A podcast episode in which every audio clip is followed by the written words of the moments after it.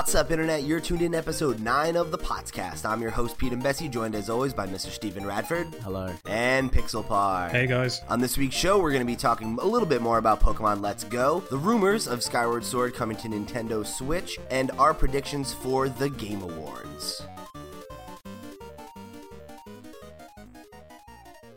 I sound even worse than normal. Like you know, I realize listening back when I record it, I sound so miserable sometimes when I say Hello. But, but this week, Hello. my god, I'm dying. Yeah, uh, so if you guys uh, noticed, last week we did not have a show. We were sick. We're better now, kind of, but we're here. We're soldiering through. We're going to talk about Pokemon. Let's talk about Pokemon. So, Steve, you've beaten the game. Yeah, well, I've done the Elite Four and then took on the fight, the champion, and became the champion. So That's it. You haven't you haven't caught yourself a Mewtwo or any of that not, stuff yet. not yet. No, uh, on my way to catch a Mewtwo, and then I'll.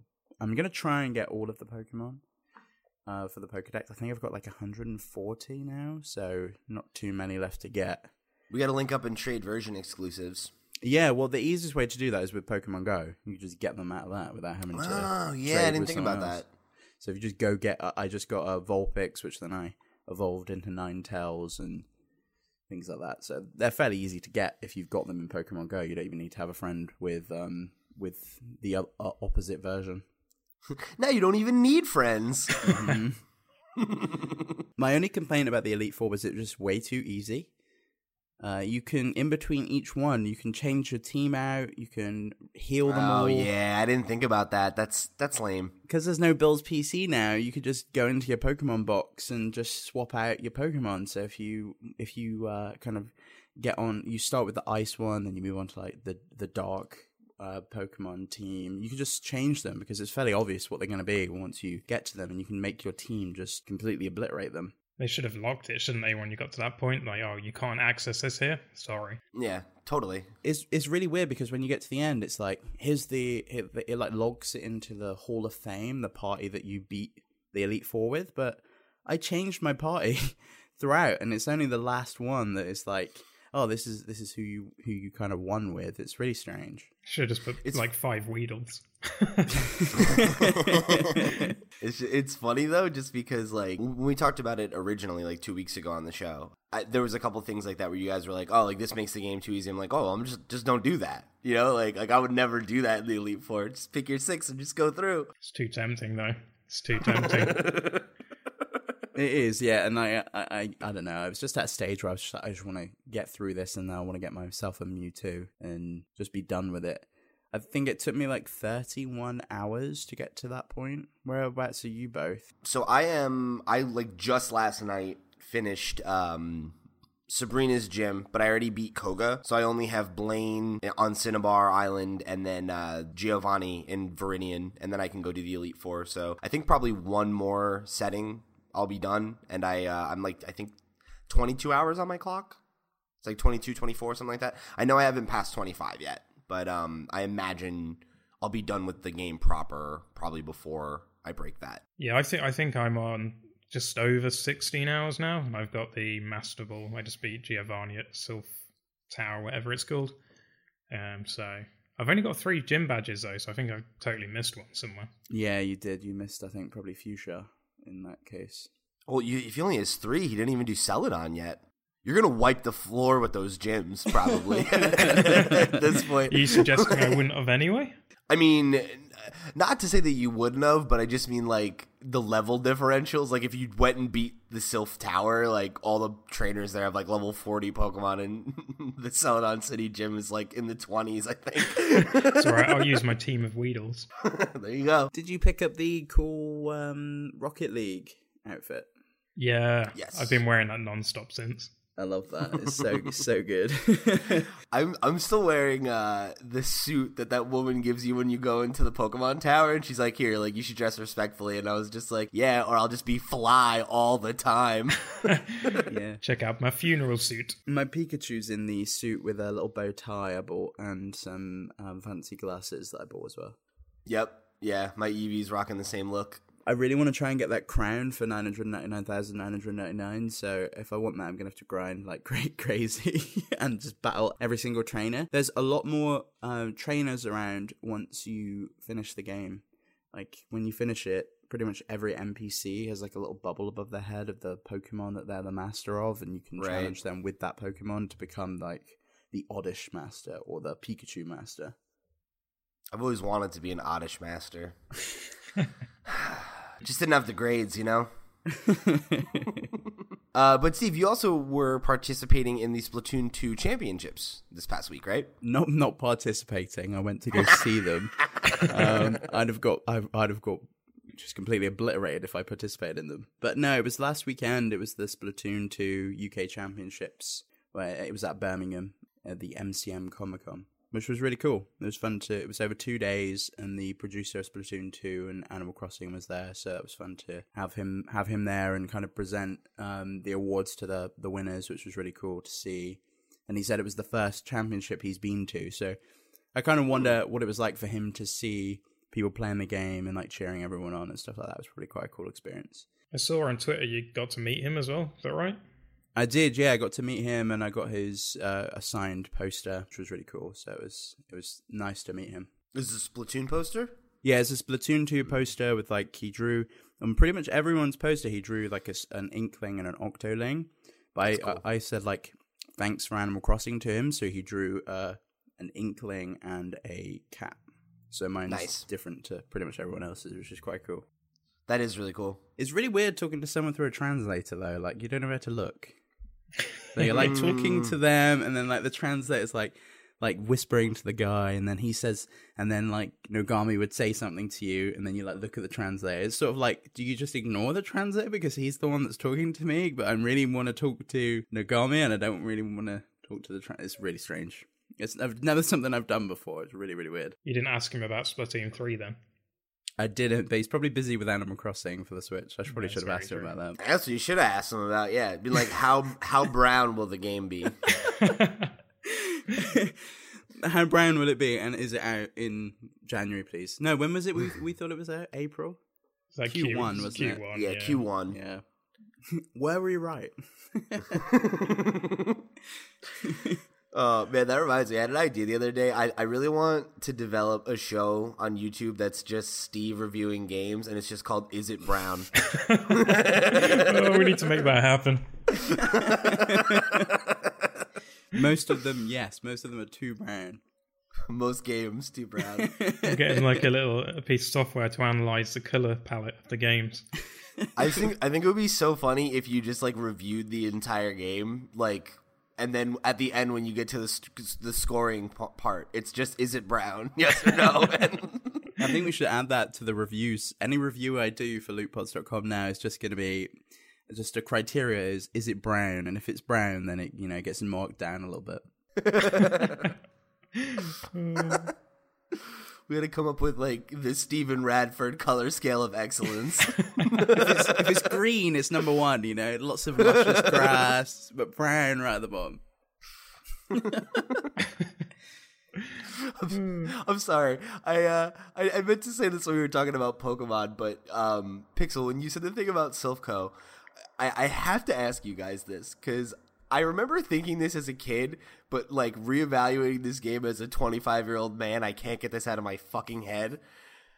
So when you go to Silph Co, there's at least one or two guys who whose Pokemon trainer class is Juggler, but mm-hmm. they're clearly a member of Yeah. Team Rocket. What is Team Rocket employing jugglers to take over a major corporation for? Like, what is happening? They're for distractions, you know. Check out this juggler, nick his Pokemon. Yeah, that is quite strange. Juggler, like show he like shows up like he's like, oh, I was here for like the office Christmas party or whatever. Oh, Does he juggling? terrible. Does he juggle Pokeballs? Or He is it- does, Yeah. yeah. Yeah, and like I feel like that makes sense as like a, a thing of like, oh, like that's like your Pokemon type because like you switch out Pokemon really frequently and you're like juggling the Pokeballs. Or okay, cool, like I get it, but like. Why? What use does a criminal organization have for you, and why specifically is the only one that we see working for them at this high-profile crime? Like this guy's Kareem of the Crop.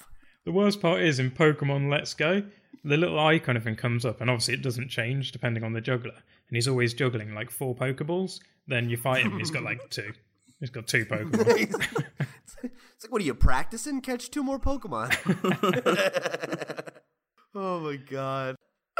So, if you want to let us know what you thought are thinking about Pokemon Let's Go, if you're still playing it, uh, playing it, remember you can get in touch with us by reaching out to us at potscast at lootpots.com. That's P O T S C A S T at lootpots.com. Visit us at lootpots.com or hit us up at lootpots on Twitter, just like a bunch of these fine folks did. We finally got reader mail, you guys. I've been asking for like 10 some odd weeks. They answered my call. I've been holding out on you. I've been stacking them up. yeah, Pixel has been hoarding these and not letting me see them, not seeing my my fan mail, but we got it now. Um, I will say, uh, he some of you sent us essays, which don't get me wrong, we greatly appreciate, but Pixel has edited them down for your listening pleasure. So uh Let's, you know, next time you want to send us your manuscript, maybe just, you know, give us the spark notes. I'm kidding, of course. I'm very happy that you guys wrote in. Thank you so much. Uh, so this first one we've got is from Jonathan Jacobitz. Jacobitz? You know, Ja- let me know if I got that one right, John. I feel like I'm pretty close. All right, so he said, Hey guys, great podcast. I've enjoyed listening since week one. Thank you for being with us. My biggest hope for Pokemon 2019 is it will be a full fledged JRPG game like the handheld versions, and not some strange hybrid. And that it'll have classic gameplay built around discovery and exploration. They can add on whatever new gimmicks they want, just don't make them necessary or mandatory to use in order to play the game. Could not agree with you more, Jonathan. Uh, especially on that note of classic gameplay built around discovery and exploration. That's my number one request for Pokemon 2019, for sure. I mean, that's under the presumption that you consider Pokemon itself as a classic, full-fledged JRPG, which many people kind of don't. It's a little, Yeah, well, a little bit dumbed down JRPG, but yeah, I, I, it's I baby's kind of first agree with the sentiment. So next week we'll be reading out hate mail for uh, Steve, will we? Everyone hates me anyway. Yeah, after I said that, after I said that Ocarina of Time I was too brown, no one likes me anyway. They're just like, why the fuck is he on the podcast? Get him off. And then he told us he grew up with a Sega console in his household. Gross. Wasn't just me that had the Sega; it was Pixel as well. I remember that conversation. but he had he had an NES though, so it's Fair enough. fine. I did have a Game Boy. Like, re- remember that was really the like staple. Was like the Game Boy. That was my in to Nintendo. What colour fine, was your that's Game fine. Boy? Uh, I had a. I didn't have an original Game Boy. I had a Game Boy Pocket, which was see through, and then I had a purple Game Boy Color. Nice. Wait, the solid one, Yeah, Like the the solid deep- purple one. the deep purple. hmm Nice. And then I had the see through Game Boy Advance. Anything and then I but had and then I had a blue shiny blue SP. I just loved the Oh. Game Boy. I just kept giving them money. The only one I didn't have was the Micro. Man, talk about talk about weird marketing decisions. The Game Boy Micro. God bless you, Nintendo. They're doing the same thing again though with the 2DS XL. It's like literally the same thing. Yeah. Yeah, of just like, hey, I know this is dead, but people will still buy it because it's cheap. I do like the little face plates, though. Those are pretty cool. They were, yeah. The going back to Jonathan's email, what like um like I know they added a load of stuff in Sun and Moon that some people were sort of like not into in terms of Pokemon. Would you like to see any of that? Because I know you're the only one out of the three of us that have really was really Yeah. played that. Would you like to see any of that return to the Pokemon 2019, or would you want it to go back to the original gameplay from like the classic games gone by? So uh, neither in its entirety. I really think that like like playing Let's Go has really made me realize like or not made me realize it's reaffirmed my belief that there are a lot of lessons that can be learned from Gen 1 and 2 in terms of pacing and um and exploration and like actually you know and a lot of people are disagreeing with me about this on the internet, but like challenge, right? That like that asks more of you. And that's really what I want from Pokemon, you know? And um I think in terms of like the additional stuff that's been added over the years, I think there's a lot of additions that are good. You know, like I think uh Let's Go has like kind of a stripped down battle system. I I much prefer the battle system that they've built you know, over the years in the modern games. Um, so that's something that like I think has only gotten better as time has gone on. And I think there are a lot of things that they've had over the years that I'd love to see them bring back. Like I know I think on our last episode I talked about my dream of an open world Pokemon game and how you might progress. I think things like contests, which were really, you know, they were in Gen 3 and a lot of people really liked them. I'd love to see something like that come back, you know? It's more stuff that they've stripped away that I'd like to see come back rather than like, you know, like new gimmicks and stuff like that. Cause for the most part, they don't put that much kind of stuff in the game. You know, like one thing from Sun and Moon I would love to see go away is the horde battles, like, or at least manage how they're handled. Cause there was a, a mechanic in Sun and Moon where you'd get encountered by like, a horde of Pokemon or like Pokemon could cry out for help and like call other ones and you'd get in this endless loop of like well I only want to catch one of these Pokemon but you need there to only be one Pokemon on screen before you can do that and more just keep coming and like you can't run away and it's like it just became this like very like time consuming mess which could be cool in the post game if you're trying to hunt for shinies or whatever. When you're trying to just beat the game, very frustrating. I was going to say the only time I saw that I saw it on a YouTube video and it was somebody using it to grind for shinies, which Seemed, is great. Yeah, but it, it it's other than that, it was a huge pain in the ass. So it's really just like I want to see them take the same ethos they had here honestly and let's go where it's like i just want quality of life changes you know? Like i want quality of life changes that don't break the flow of the game you know? Like i like the advent of like the having the pc in your pocket but i think like limiting when you can use it would be smart. Cell you towers know, so that, they could put cell yeah. towers in and when you're out of range you can't use it. I i think that would be cool you know? And like if that was the thing that you were aware of where it's like oh you're going out into the deep wilderness you're not going to be able to change your pokemon or or call anybody or do any of those things like i think that kind of stuff is the kind of innovation i'm really looking for at this point. Because like i don't think that we need to reinvent the wheel with pokemon. I think we really just need to i know i've said this before but bear with me like breath of the wild like we need uh, a return to form, you know, like a back to basics. But that doesn't mean you need to strip away all the bells and whistles. I think it's just that like the games themselves, the way that they progress and the way that you move forward has gotten way too far away from just playing the game. Like Sun and Moon, if you guys played it, you would I I'm sure you'd agree with me on like there's just an absurd amount of hand holding. You know, it's like whenever you're in a new city, like there's all these cutscenes, right? So it's like every like it's like go here, go here, go here, and you have somebody like leading you by the nose and like I don't want that at all. Like again, uh, like Jonathan said in his email, discovery, exploration. That's what I want. You know, I want that feeling of like I wonder what Pokemon are here, and let me go there. And if I'm not strong enough to get there, well, I gotta pin it on my map and get there eventually. I I gotta catch them all. You know, like that's really what I'm looking for. And that's what I think you're right that Breath of the Wild did well is that it wasn't linear. It wasn't you have to do this dungeon and then this dungeon and then this dungeon. Sort of like you have to do this gym and then this gym and then this gym. It's a single path around Pokemon Let's Go right. realistically that you have to go. You can skip a gym to go to the next one, do the next one, and then kind of come back, but there's no real I can just do it in any order I want. I'd like to see that in in the next Pokemon.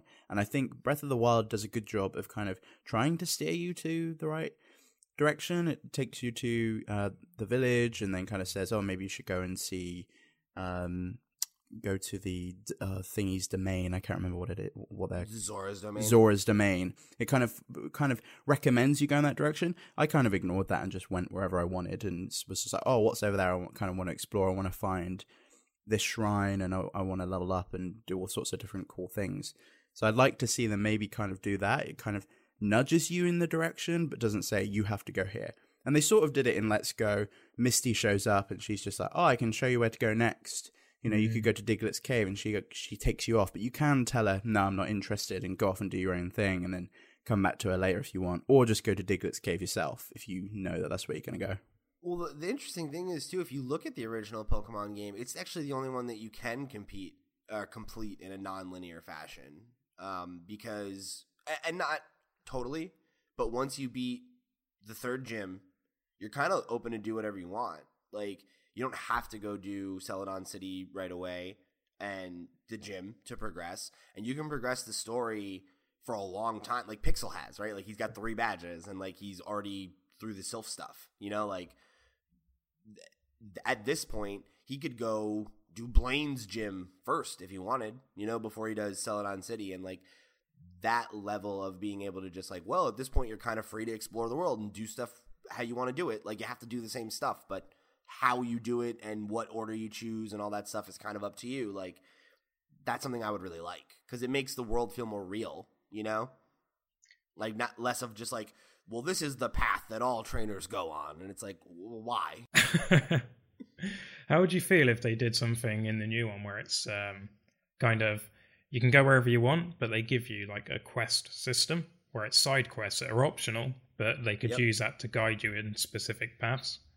Yeah, that's all I want, man. Like I, I, think I mentioned this in like my dream uh, pitch is like I want to see like a like a Pokemon Boys and Girl Scouts kind of situation where it's Mm. like like yeah, like the gyms and the Elite Four or whatever are part of it, but there are all these other things that you can do that just allow you to explore the world of Pokemon and like just do regular quest stuff. You know, like oh yeah, like there's a really really dangerous Pokemon up in this mountain that keeps eating all our garbage or whatever, and it's like oh I'll go take care of it. You know, like that kind of stuff. Like I, I don't feel like it needs to like Pokemon needs to get away from its formula in the same way that Zelda really desperately needed to get away from its formula. You know, like we've been chasing the same thing since Red and Blue, and I think like we don't need to. There's a very westernized approach to do, have like a, a mainline quest and then side quests. And Breath of the Wild added that in to some extent. You would get side quests that you could pick up along the way. Yeah, Uh, and I- and I think it works. A, a lot of westernized games, especially like Bethesda games like Skyrim, there's you you can get so far in the main quest, but then you have to go off and do side quests in order to level up and gain experience and um, gain you know better armor and loot and things like that before you can progress on. I think if you if they did something like that, maybe in Pokemon, like maybe you needed to get um, maybe you needed to go get something like the Poke Flute, which isn't on the main line quest, but in order to get to the next section, you need to be able to kind of wake up uh, Snorlax in order to move move on. I think stuff like that would work well. So talking about shaking up the formula a bit, I think the next reader mail would be a good one, a good way of shaking up a bit more. yeah. This one uh, comes from I I want to say this is Zayed Ida. Zaid, I think. Zaid Ida? Zaid? Let us know if you got it right. If we got it right. And uh, if not, give me the phonetic spelling. I'll get it right next time. uh, so Zaid writes in and says, "Hello, podcast crew. I'm a big fan of the show, um, and he has cleared uh, a time slot so he's able to listen to the podcast every week. Which that's awesome, man. Huge appreciate. Uh, I'm hugely appreciative of that. Excuse me. Uh, and he's got a little prediction for us on what is going to happen with uh, Pokemon 2019." there will be a completely new narrative. Instead of starting off as a young trainer, you'll start off as an already experienced trainer. This character could be trying to become the new, like the Pokemon League champion, uh, or has to perform some some tasks before he and he or she can claim his or her mantle. So I thought that was that's a pretty interesting idea. So I quite like the idea of you're an experienced trainer, but maybe you've lost your Pokemon, or you've you like you were a trainer years ago, and now you're coming back to it. And I don't know, I quite like that concept, and that maybe you you were maybe the championship years ago, and you've been overtaken, and you're trying to get gain that title back. Play, play as red, but you've fa- fallen into an alcoholic kind of state. Something like that, yeah. too too many raspberries, and you just got addicted. Cut to red like at a bar, and he's just like his his teeth are stained with raspberry wine, and he's just like it's just him and Pikachu, and they're both just like old and out of shape, and he slowly pushes Pikachu across the table, and then you see the poker game around him, and he just hangs his head in shame as he loses it all. Yeah, maybe maybe a bit Pro- maybe oh. Professor Oak walks in and just picks him up off the floor. It's like you were supposed to finish the Pokedex. Red, you were supposed to be the number one. I pawned it. I pawned it. I'm sorry. oh my god! And then there's like a Rocky style like montage of him like shaving and like running up a bunch of stairs and like getting getting his life back together. Yeah, this sounds like a great game. Sold. I I tell you what though, that could it could work if it, you were an experienced trainer from like the Kanto region, and then maybe you went to the Johto region, and you you were like the championship of the previous region, but now you're going into the the new region, and everyone knows you as like, oh, you're that kid from from Kanto, and now you're coming into this region to take on and pick up new Pokemon to take on the the trainers and the gyms and the people in the area. Yeah, I'm definitely not opposed to that idea. I think um, there's like room to explore the narrative of Pokemon in a different way if you take that tact. Like if uh, if you guys remember, there was those games on the GameCube, Pokemon Colosseum and Pokemon uh, Gale of, or maybe it wasn't Colosseum. Either way, XD like Gale of Darkness or whatever, and it was like a game where you played as like a former Team Rocket member or whatever, and like it had its own little narrative like that. And I think something like that could work. I don't know that they'll do that though, honestly, because as much as I like the idea, uh, Zaid, I think there's a good chance that like they're gonna want to maintain that kind of like classical approach to video game protagonists where you're just a blank faced nobody so that you can project yourself onto the character. And I think, especially considering that Pokemon is generally geared towards kids, they're going to want to keep it that you play as a kid so that, you know, kids coming in can be like, oh, even I could be a Pokemon master, you know? Like, because that, Mhm. I, I know as a kid, that was a huge part of the appeal in my mind of like, oh, I could do this. Like, I've studied and I know all about Pokemon. If Pokemon were real, I'd be just as good as anybody, you know? I think you can. I think you can do that though, and have it as a kid while still making it feel a little bit more mature. Like I feel like a teenager. Yeah, like Persona, like Persona games. You're always a That's a high point. school student, and you, the, like the protagonist is just called Hero. Steve, And- shut up for a second. We got to make a game that's just Persona with po- like you just go to high school and there's like relationship meters and all that stuff. That's the game. You just you just Okay. you just came up with it. It's done. We're done. This is the peak of what we've achieved on this show. I'm sorry. Go ahead.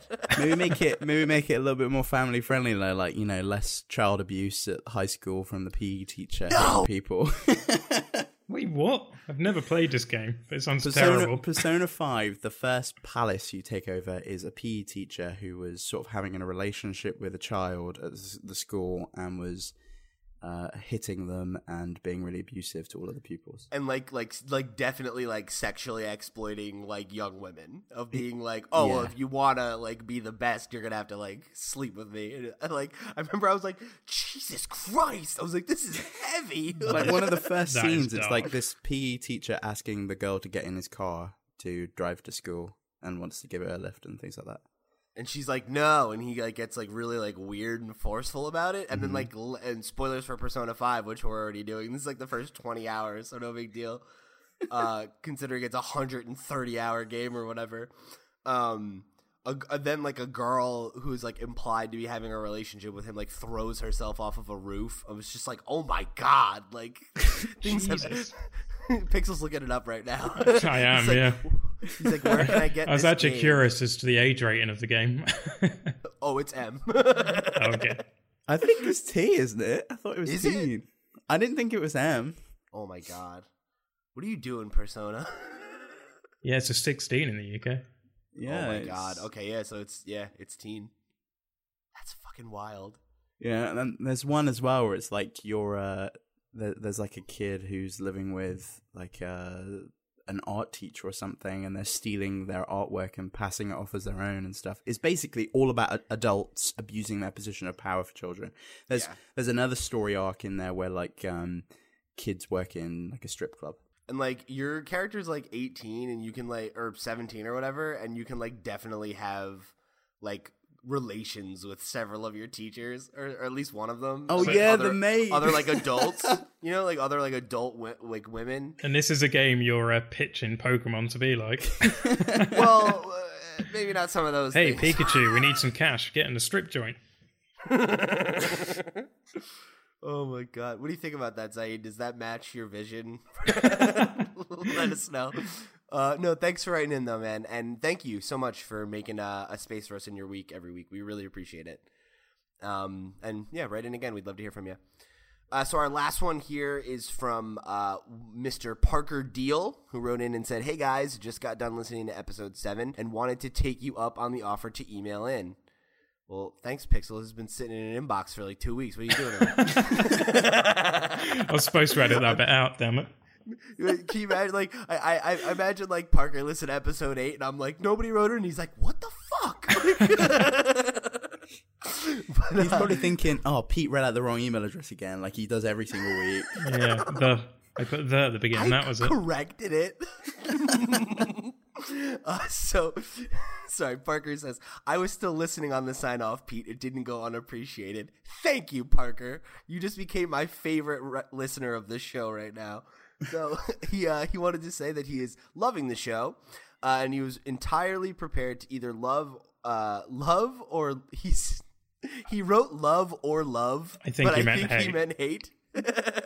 oh, I'm sorry. Love or love how much I hate Detective Pikachu. Okay. I thought I read that as like I was prepared to love or love Detective Pikachu. Yeah. like, well, that's yeah, me too. uh, but he says I was prepared to love or love how much I hate Detective Pikachu when it comes out. But after seeing the trailer the second time, I am fully sold. Yeah, I think we're all in agreement there. Detective Pikachu looks rock solid. and he goes on to say, What a great time we live in. I remember my friend telling me he saw a real Caterpie in his backyard when I was seven, and I've wanted to see a real live Pokemon ever since. Well, you got your dream, Parker, with Detective Pikachu, so uh, we can all rest easy now. Ja- Speaking of Detective Pikachu, uh, did you watch that film, Pete? I never got around to it. What was it Which called? film? The Voices. the or something? voices, yeah. Yeah. Oh, Pixel, I did. You I did watched watch it. I yeah, I, I was gonna tell you about it last week, but we didn't do the show. I, me and my girlfriend watched it, and it was so disturbing. Such a good film. it was good. It was really funny because I remember when, when it was over, uh, I looked over at her as kind of like, a, like, what'd you think? And she was like, I don't know about that Pixelpar.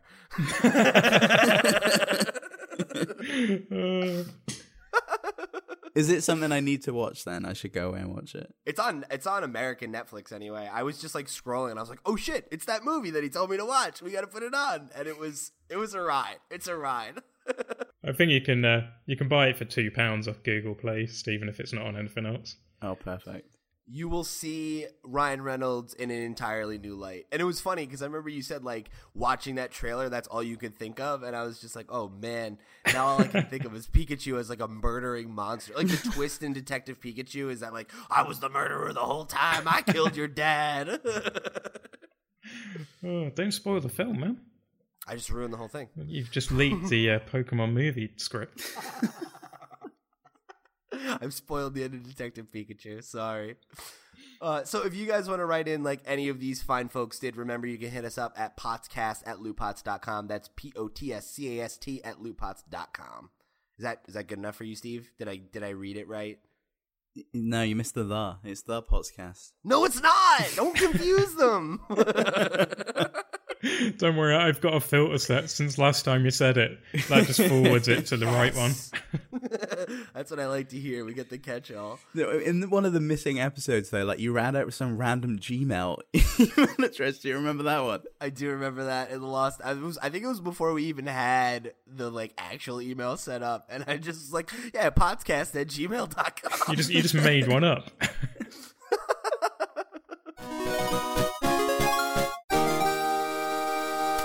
All right, so uh, we've got a, a pretty solid news list this week. Uh, kicking things off, we've got the rumor of, of Skyward Sword possibly coming to Nintendo Switch, despite Nintendo's objections. So, what do you guys think about the veracity of this rumor? Like the fact that they did address it. Like, does that throw water on that fire for you guys, or do you think there's still a possibility? I, I think it's happening. Nintendo, of course, they're going to say it's not happening. They're not going to go, "Oh yeah, it's happening. We'll announce it in a few months," because then they've ruined the announcement, right? So yeah, I, I think it is happening. It's logical if they need to kind of get a bit more time for the next Zelda game, a bit more development time. They're going to do a, a HD remake. Wii games, they've already got a system to port them across. It's got motion control. The Switch has Joy Cons that can be used for motion control. You know, it's not even a hard port in that sense. They'd have to remap the controls unless they really want to. I know a lot of people didn't like the motion controls in the game, but I like them. So I think that it is coming. Wasn't this the game that you had to buy the Motion Control Plus for?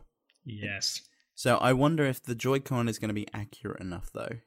I think so because it's got the I don't know. I the stuff that you've I've seen it do in like one two switch and like Mario Super Mario Party, like it seems like it has a really good idea of like what position it's in at any given time and like what direction you're turning it and all that kind of stuff and like that was the whole thing of the Wii Motion Plus for that game was that you needed it so that when you slashed right or slashed left or whatever like it it registered it properly.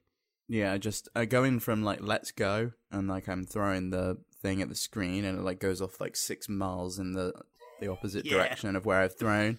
If it's that accurate then it's not going to be great. I genuinely think that's just. I hate to say it, but I think Game Freak just didn't design their system to interpret the inputs very well. Okay. I'm I'm just having a look now to see uh, what motion chip was actually in the Wiimote. The Wiimote, I think, was just an accelerometer, and then they added a gyro into the Motion Plus, which is what the thing that you could stick on the bottom was, and then they brought out ones with it built in. Yeah, I think you're right. But considering where this rumor came from, the fact that it was Aonuma himself, apparently, at some concert, it kind of adds fuel to the fire, you know? He's the producer himself. Why would he say something like this and get fans riled up if there wasn't any kind of truth in in the rumor? Right. Yeah. I, I think I think that's a good point. And if anybody was gonna know, it'd be him, right? Mm-hmm. So, yeah, I, I think I don't know. I think with this one, where there's smoke, there's probably fire. I just I'm not. I it's hard to say like when I think it'll come out and all that kind of stuff, but I I, I do think that there's probably some truth to this rumor, especially because like the way that Nintendo denied it, it wasn't even like a hard no. It was the PR way to say no, which was we don't have any plans at this time, or we have nothing to announce at this time. And it's like okay, so Was this one of the games that um made it to the Nvidia Shield in China? I don't think it was, but I know they brought some Wii games to the Nvidia Shield over there, like uh, Super Mario Galaxy and things like that, which obviously used motion controls initially, but then the ports to the Nvidia Shield I don't think did use motion controls. See, I don't, I don't actually know if it was Galaxy. I thought it was the Super Mario Brothers Wii, like the new Super Mario Bros. Wii that got ported to the Shield. No, they definitely brought Galaxy. Okay, So they've got a way to potentially port these and emulate them. Even if they're not going to do a port, they could emulate the games like they're doing on the Nvidia Shield, which is the same hardware. So potentially it could just be a, like Pixel was saying, a simple click play button, and Yeah. there it is on the Switch. All right, I, I've been secretly researching while you're talking, and the okay. Joy Cons they should technically be a lot better than the Wiimote ever was. Because Okay. the Wiimote had a six-axis uh, accelerometer built into it, uh, three-axis accelerometer, whereas the Joy Cons have a six-axis one built into them. Right. Okay. So they should be a lot more sensitive to varying movements. Which movements. direction? hmm well, that's one to keep an eye out for, and we will certainly, uh, you know, chase Bef- the story as it develops. Before we move on, have any of you played the game? Not in its entirety. Um, I, I played a, a bit of the game at the time, like when it was, you know, um, modern, and uh, I just couldn't get into it.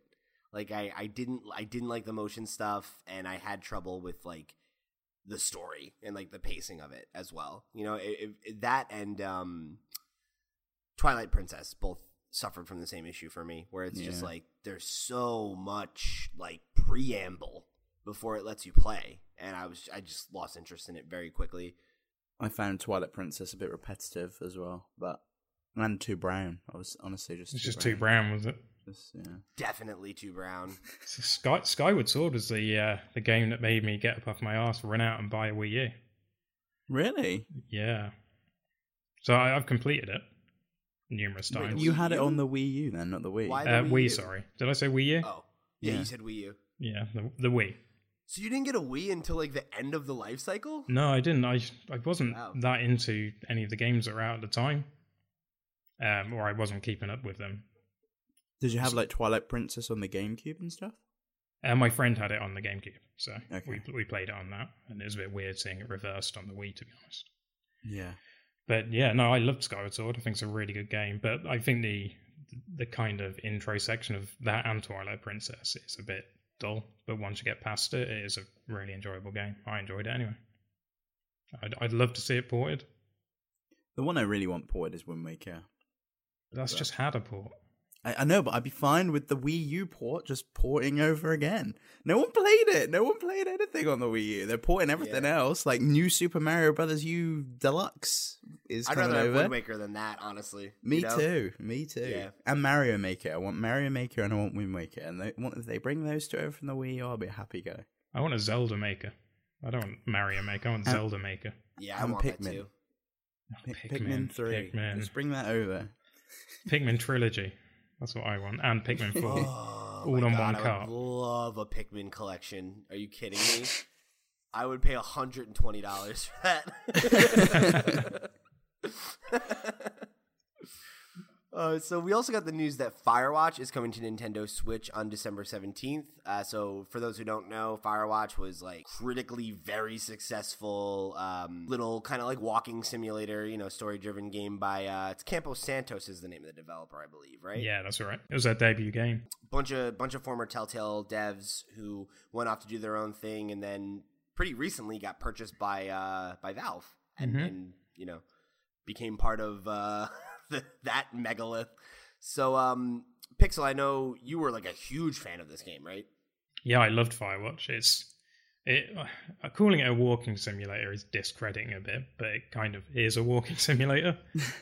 I don't mean that as like a dirty word. Yeah, I know. Like, Is that It's- genre like What Remains of Edith Finch and things like that? It's Yeah, of that it- same ilk. First walk person around, solve a mystery kind of thing. Yeah, and Gone Home as well. I'd probably put in the same genre. But yeah, it's a it's a, if you haven't heard of it before, you play as a kind of a fire lookout in a national park in I think it's Wyoming. No, Mhm. I'm not quite sure. And it's your first day, and I won't ruin the backstory, but you're trying to get away from stuff at home, and you go there, and you're on your own in this fire lookout in the massive wilderness, and um, your only contact with other people is a little walkie-talkie you've got, and you can talk to your supervisor called Delilah on the walkie-talkie and it's kind of a you get multiple dialogue options when you do talk to her. And what you choose will actually affect the way she acts towards you throughout the game in the future. You, you, your only relationship in the game is with a walkie-talkie essentially. And um, you, you go around doing your usual duties as a fire lookout making sure the park's not going to burn down things like that and then mysterious things kind of start happening and I'm- I'm not going to ruin it for other people, but I, I think it's definitely worth experiencing. Have you played the game multiple times then in order to experience the way Delilah reacts? Is that why you did that? Or it was just because you enjoyed the game and you wanted to go back to it? Uh, my missus wanted to play for it, so I experienced the game twice that way. Okay. And did you see differences when she played it from what you selected? Yeah, so I, I wasn't that kind towards Delilah, or sympathetic towards her, whereas my other half was. So I got to see kind of both extremes, I guess. Okay. But there's there's loads of little individual things to do and Easter eggs to find throughout the national park as well. So you, you can you can replay it. There's like those boxes you can open and things, aren't there, around the place that I always I like going and random finding and things like that. It's a really cool world. And the in the settings you can turn off the like um, marker point on the map of where you actually are. So you have to navigate by using like looking around and saying, Oh, there's that landmark and look it on the map and use the actual compass and things like that and actually navigate as if you were in the real world, which is a really cool way of playing. I love stuff like that. You can also get a pet. I'm not going to say how, but or what it is, but if you look hard enough, you'll be able to get a pet. Oh, I've never I've not done that, so I'm gonna I'm gonna have to find out when it comes to the Switch. Mm-hmm. Yeah, I, I missed this game when it came to uh, to PC originally, so maybe maybe this is my chance to double back here. Uh, something that, that was interesting though is that the game is actually being published by Panic, who is the same uh, people doing Untitled Goose Game, instead of Valve. Yeah, it's it was originally published by them on PC, Mac, PS4, and Xbox. So I'd imagine they've got the exclusive rights in order to keep publishing Oh, it. Sure, sure, yeah. Uh, I guess it- from their next game on, it'll probably be all Valve. Yeah, I would imagine so. And I hope that doesn't mean that we're not going to see console ports from Valve. I hope they will continue to bring those rather than just publishing through Steam. Because it would be disappointing to me not to be able to play these games on console because they, they fit really well and the control schemes are great. Like you use the triggers in order to interact with things and objects in the world, and it felt like a really natural control scheme. From what I remember, I think they're now focusing on VR games for for Valve. Well, they do still have that other game that they were working on. I forget what it's called. It's like In the Shadow of the Gods or something like that. It's about like two female archaeologists. I know they still have that game in development, and that's going to be their first Valve game. Yeah, that's um, that is like set in Egypt, isn't it? And you're there, there Yeah. exploring and things like that in the Valley of the Gods. That's called. Mm-hmm. So uh, yeah, definitely one to keep an eye out for. December Um, seventeenth. Yeah, December seventeenth. So Yeah, Just you in missed time your, for your boat Christmas. on Firewatch. Check it out. Yeah, just in time for Christmas. Uh, so also coming to Nintendo Switch is uh, the Assassin's Creed compilation. It was uh, listed by some European retailers. No like official word on it yet, but it seems imminent. As a, a nudge, nudge, wink, wink. They've since changed the title. but yeah, I think I think we're all. It, it's usually when this sort of thing happens, it's pretty pretty damn clear that this is happening. So um this now this was the like the Ezio trilogy, right? Like Assassin's Creed 2, Brotherhood and So that's that's what I first thought when I looked at it because um, there weren't there wasn't any information. There's no description. It was just listed as Assassin's Creed compilation. So I thought, Mhm. okay, you know, thinking of what could realistically run on Switch when it wasn't originally optimized for Switch, it's probably going to be the Ezio collection or Ezio collection, however it's pronounced. But someone on Twitter turned around to me and said, if you check the site, that's actually listed for PlayStation 4 and Xbox One as well. And they've already Oh. had that. wow. Huh. So I wonder maybe it's like 1, 2 and 3 or something. Oh, I'd like to get Black Flag in there if possible. Ooh, yeah, that would be great. I would love Black Flag on the Switch. That game was a lot of fun. It's, it's, I don't know why it could be because it can't be the later games unless it's just is a pure mistake and it's not real. You know, Yeah. It is only a retailer listing that was done by accident, but they have since altered it instead of deleting it. It's on two retailers, and and I, I, presumably it's coming from the same supplier, so that might be why it's, it's on both of the retailers. But the fact that it's on two kind of makes it seem like it's more likely than not. Yeah, and it had an EAN code for it, and it was both the same. So unless they've just made up an EAN code and used it across two sites, Yeah, it's like come on, like that seems th- there's got to be something going on here. It's just gonna be interesting to see like what shape it really takes. Because like to your point, I think it, it's got to be a Gen Seven game. Like it's got to be Assassin's Creed one, two, or three. The stuff from the Ezio trilogy, or whatever that last game that they put out was like after the new ones had already come out. There's like that last one on the 360 PS3 era that was like a simultaneous release. I don't remember what it was, but oh, and Black Flag obviously are the Mhm. ones that I would think are like on the you know on the docket. Did that Vita game ever see a port to other consoles? It did, yeah. The Okay. Vita, uh, I don't remember what, it, what that one's called, but it, it, it ended up coming to PlayStation 4 and Xbox later, I think. I mean, they could probably chuck that one in there. That's easily going to run. Sure.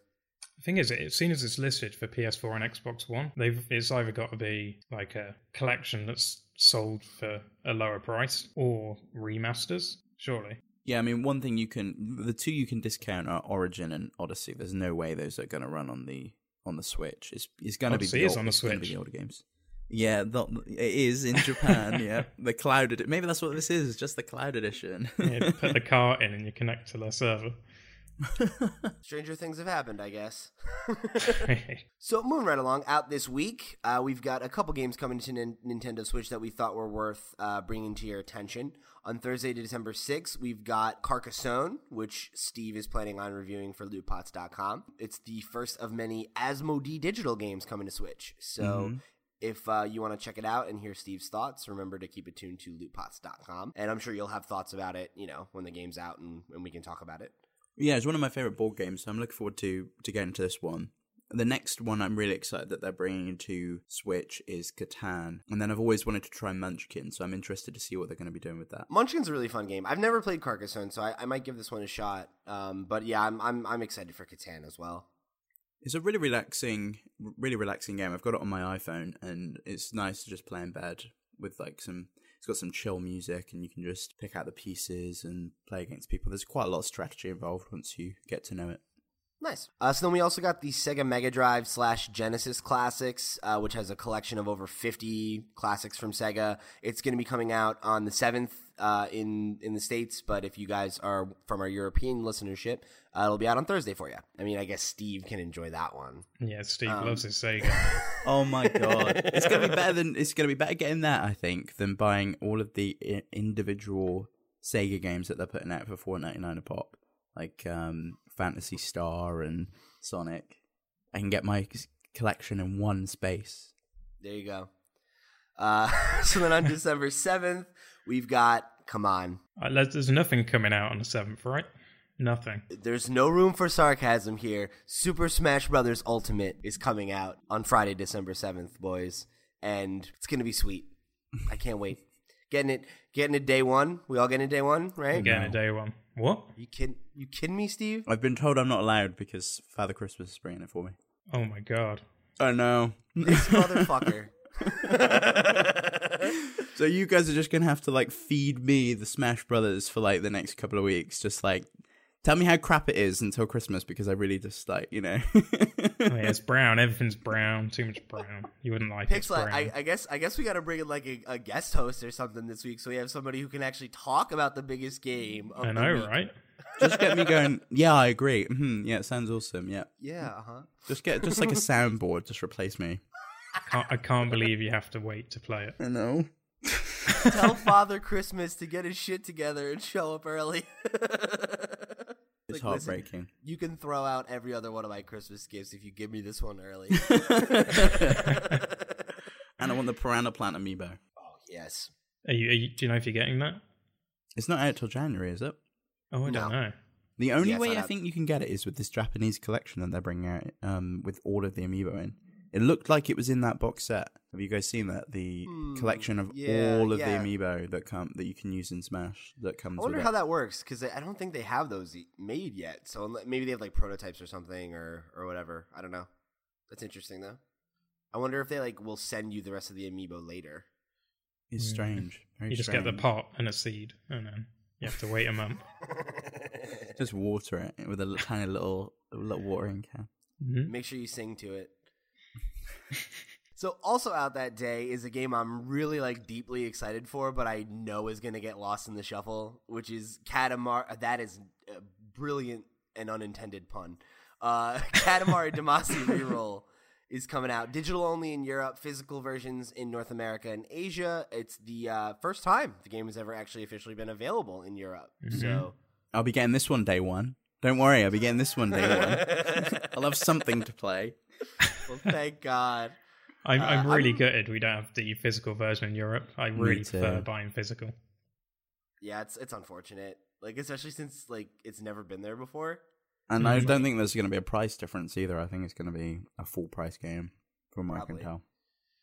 So I'm excited for this. I love Katamari. I'm excited to play it again, and I am real excited to hear what uh, you fine gentlemen think of it. I've never played a Katamari game. I'm really looking forward to it. How could you? They were never in Europe before. The original wasn't. We have had them since the PS3. Okay. We had some of the the follow ups, but not the original Katamari Damacy. The original is a bona fide classic, so And it's not brown, so it's all good. not it's very very colorful. I don't know that there's anything that's brown in it at all. Actually, Yeah, it looks really interesting. I'm looking forward to it. The main character's green, so on your scale, top notch. there you go. All right, so to close out the show this week, we've got a topic all around the Game Awards. They are going to be live this Thursday. Uh, well, that's actually They're gonna be live today. The day this podcast the comes day out, this they is are live. live. Yeah, So today. turn the podcast off and go to YouTube and see if they're see if they're on right now because you might be able to like listen to us our predictions as we talk about the the game awards. They might, might Don't turn the kind of- podcast off. Listen to the end of it and then go watch Yeah. Game Awards. Uh, so it's it's live on Thursday, like we said. Uh, you know, Mr. Geoff Keighley is going to be there with uh, a ton of high profile game developers and the Russo brothers for some reason. Not complaining, just confused. Uh, There's some weird choices for the guest hosts, so, There but sure you know, are. it might make sense. Like you know, the directors of the Avengers. Maybe there's going to be an Avengers game. Who who knows? maybe we, you know they teased that image like two years ago and then have not mentioned that game since then so maybe we can get a trailer for it that would be pretty cool but i i wanted to use this as an opportunity to talk about what we think we might see from nintendo because i think there's been a lot of buzz online about you know uh, possible reveals you know we talked about skyward sword right Mhm. obviously which totally possible. But I think a lot of people are hoping we might see Metroid Prime 4. You know, maybe we might see some more Bayonetta, which we saw last year at the Game Awards. Um, we might see some Animal Crossing, some Luigi's Mansion. Like, what? What are what is of those are, are the one that you'd be most excited to see? For me, it'd be Pikmin, but you didn't put it in there. So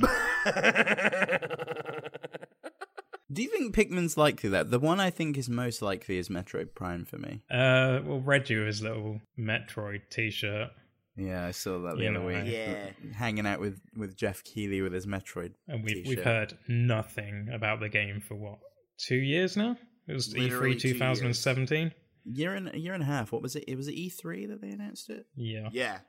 Yeah, it was their E3 showcase, like the first year the Switch was on the market. And we have not seen hide nor hair of it since then. Like, it's like, yeah, no, it's like it's in development, it's well along, but like we haven't seen shit. So I'll let you in on one little secret. I don't know what's being shown at the Game Awards yet, but I know one of the world premieres is a Nintendo game. Is it a first party Nintendo game or a game coming to Nintendo Switch? I, I didn't ask. That's all I know. Okay. So it could be like it could be something like another game from Platinum Games or something, like it was last year with Bayonetta. If, if I were a betting man, I'd say it's Metroid Mm-hmm. or Animal Crossing. It could be Animal Crossing. I think I think for me it's one of those two. The reveal of Luigi's Mansion was recent enough that I don't feel like we need to see more of it, especially because I don't think it's coming out right. o- Like I don't think it's imminent. Whereas I do feel like Animal Crossing is imminent. I think Luigi's Mansion's coming around the same time as Animal Crossing, if not. You a think it's Q one? s- Q1 or early Q2. I, I I'm going to go say- for like October, you know, Halloween That's game. what I think. I, I we think saw gonna we be like actually Halloween saw game. we actually saw gameplay of Luigi's Mansion. We didn't see any gameplay of Animal Crossing. Maybe that's That's because they true. want it to be a world premiere somewhere. It could be, but uh, for me, it's just like if you've seen some actual gameplay of Luigi's Mansion Three, it's it's in progress probably more than Animal Crossing, unless, like you said, they just wanted to focus on Isabelle coming to Smash Brothers and then worry about Animal Crossing later, and just didn't want to piss off everyone by putting Isabelle in in Smash Brothers and upsetting Animal Crossing fans. Yeah, I, I don't know because like I think it's it's tough because Nintendo's not super consistent with this. Some games you learn a lot about them before they come out, some you don't really at all. You think about how long Breath of the Wild was in development as a Wii U game, Mm-hmm. and we saw or heard almost nothing about it. Like we knew it was coming, and oh, it's gonna oh yeah, next year, next year, next year we'll talk about it. Yeah, it's got that really cool tablet functionality where you can manage the inventory, and that really, really was great when it came out. And you know, so I I feel like with that in mind, like Metroid Prime seems the most likely candidate because we haven't heard anything about it, and like that would get a pop. Animal Crossing would be the same thing though. We haven't really seen or know anything other than that it exists and that it's in development, and like either of those having a big trailer, I think would really it would be one of the big announcements of the show. What Yeah. out, out of the games that you've mentioned, considering you know the Game Awards, we had Zelda there before. What game do you think would be the most fitting Nintendo game to be showcased at the Game Awards? I, I want to say Metroid because I think Animal Crossing is a bigger franchise in terms of like sales and like general mind share. You know, I think there are more Animal Crossing fans than there are Metroid fans, but I think Metroid is like Metroid has like uh cultural cachet. You know, like its iconography is like a very iconic and like it's one of those franchises that people think of as a big deal even though it's never really sold very well. And I think the game awards are very like this is a celebration of video games and I think a a, a trailer for like a first or third person sci-fi action shooter is going to go over a lot better than like well here's the next Animal Crossing game, you know? Like there's a very specific crowd for Animal Crossing. Just running across the screen catching a butterfly. to some really awesome music. 60 FPS. How about this then? So last year it was Bayonetta 1 and 2 is coming to Switch, and then it was, and also Bayonetta 3 is coming. What if it was Metroid Prime 3 Trilogy is coming to Nintendo Switch? Oh, and here's a trailer for Metroid Prime 4. Or the other way around, like here's a trailer for Metroid Prime 4. Isn't this awesome? And by the way, in a month's time, you can buy Metroid Prime Trilogy on the Switch. That would work. Tell you what, I'd be into that. I've not played a single Metroid Prime game, which I know you're going to moan at me about.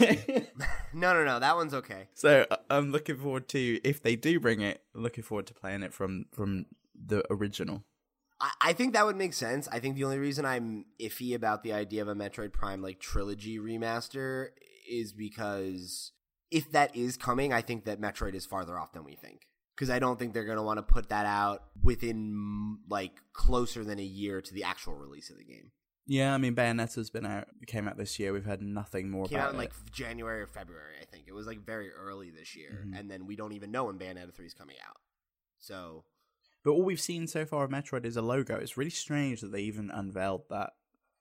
And I know it was because it was the first year and they wanted to get consoles shifting and they didn't have anything else, but it just feels really weird that they would even unveil that. yeah, it it, it is, and I, and I, I I wonder why they took that path because like I think it being the first year of the Switch and everything, like it made sense to want to like hype up the future of it. Like yeah, like here's the things that are coming, and like you know here's the roadmap for you, and like I don't think that's necessarily a problem, but it is kind of weird that they were like here's a logo, and then we haven't talked about it at all.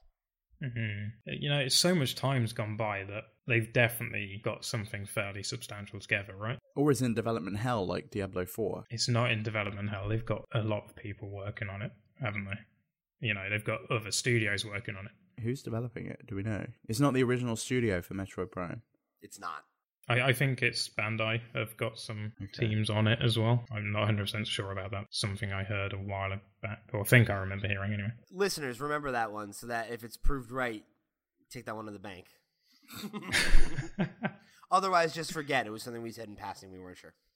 yeah, no, I, I reckon it's Metroid Prime. The only other thing is, what have Retro been working on? Yeah. Man, I ask myself that every day. like, where the hell is retro? If it's a if it's a world premiere, it could be something that's not even been announced then, because we've we've heard about Metroid Prime Four. Maybe they're just like that's not a world premiere. It Yeah. could be something completely new. It could be a new franchise. It could be Pikmin Four. Could be retro's new game as like a new IP. Totally possible.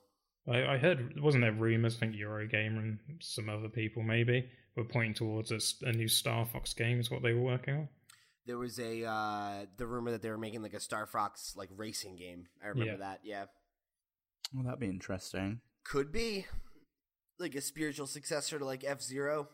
Yeah, I mean that's sort of just become part of Mario Kart now, hasn't it? F Zero, you know, with the F Zero tracks and things like that. Yeah, that's why I always thought that rumor was kind of weird. It's like, do we really need a Star Fox racer? Like we have Mario Kart. Do we need But- another racing game? But it's, it's weird enough to be true. Like, it's not something you'd make up, is it? No. Yeah, I don't. I mean, I guess you could, but yeah, I, I I agree. Like that was one of those rumors where I'm just like, that seems so strange that it's probably real. How about as a as a completely alternative? You mentioned Skyward Sword, Yeah. a Zelda remaster trilogy. You got Ocarina of Time, Majora's Mask, maybe you know Skyward Sword. No, I want Wind Waker. If you're doing those two, I want the next one. I want Wind Waker. Well, maybe it's Wind Waker then. I could go for that. If they bring Wind Waker, I'll just be a happy guy. Did you think they'll ever remake like Ocarina of Time in a full scale 3D game? Absolutely. Absolutely, they will. Are you kidding me? No, I Yeah. don't think so. They definitely will. I don't. I don't know that it'll be on Switch, but like they'll definitely do it eventually. Well, you I mean like Pokemon Let's Mask. Go? Like it took them 25 years. Yeah, even if it takes that long, like they'll definitely do it. Yeah, like we will. We will one day get a, a true Ocarina of Time remake where it's in like 4K and all that shit. Like it's gotta happen. Nintendo re-releases games like it's their job. That pretty much is their job, isn't it? I'm pretty sure they have like half the staff there working on ports. Like, Oh, 'cause they've think got about to. it. How, how easy would it be for them to develop a Zelda engine and then just be like, all right, let's just remake this game? Not to say that it wouldn't take time. If you just took the Breath of the Wild engine right now and just were like, all right, well, we already have models for Gorons and Zoras and whatever. Like, okay, cool. We got to make like three more mobs and we're good. You know, like. How much of this stuff is just shit that's in other Zelda games, you know? I'd much prefer them though to concentrate and do like a Majora's Mask style. Let's use the same engine and push out another game. And Definitely. and presumably they're already doing that, and the ports Yeah. would just be like you said earlier in the episode, Pixel, just a filler, Mhm. which which I could live with. But I do want to see what the next actual Zelda game is going to be. Well, Yeah. We know we know they're working on a new Zelda game because they had that listing for someone to design dungeons for a Zelda game. So you don't design a dungeon that already exists. so they're, they're definitely working on the next Zelda, and I'm pretty sure they're always working on the next Zelda. And that they're not going to drop the Breath of the Wild engine because they put so much time into building that. Oh yeah, I just don't want it to take as long as Breath of the Wild did and have it be the next console that it comes out. on. Oh, you'd still get it on Switch if anything. Like, the last, game. game. Zelda Wii U for Switch. I, I think unfortunately that might be what we see more likely than like a Majora's Mask style. Like, oh, it's a year later. Here's another one. Like, I I think you might see that where it is like one of the last games on Switch and one of the first games on the next thing. What, ha- what happened with Twilight Princess? It happened with Zelda Wii U, which is Breath of the Wild now. Yep. It's probably going to happen again. but yeah, but the Wii was the exception. Then it got multiple Zelda games before it moved on to the next system.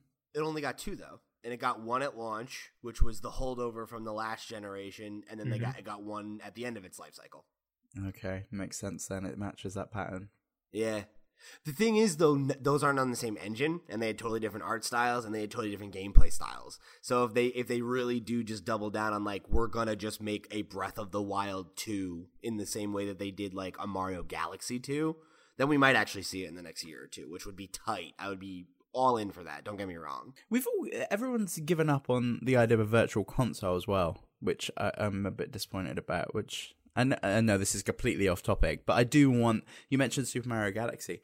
I want those to come to the Switch. I just want everything on the Switch. It's just a bit upsetting that the only games we've got are NES games. One day, man, they'll start filling it in. Keep dreaming. know. Yeah. I don't know. Yeah, I think I think everybody has given up on virtual console because it's just it's a pipe dream at this point. Yeah. Though I suppose anything that has to do with Mario, you could technically call a pipe dream. Ha cha cha. Terrible.